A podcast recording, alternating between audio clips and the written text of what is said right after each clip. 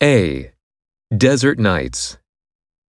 Desert temperatures often reach nearly 40 degrees during the day, but at night, they can drop to below zero.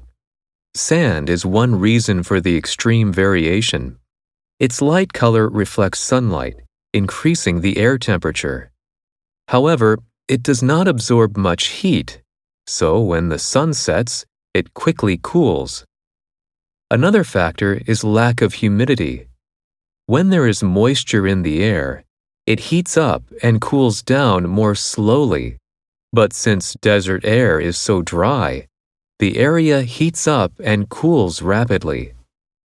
Scientists predict increased desert temperatures from global warming, both day and night.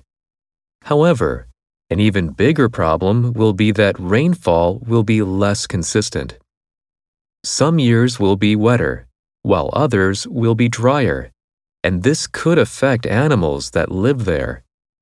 Though they have evolved to survive in extreme temperatures, a single year with less water could have a significant negative impact. Questions. Number 13. Why can desert nights become very cold?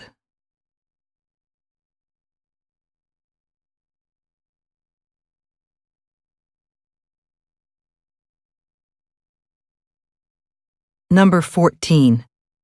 What do scientists predict will happen in deserts in the future?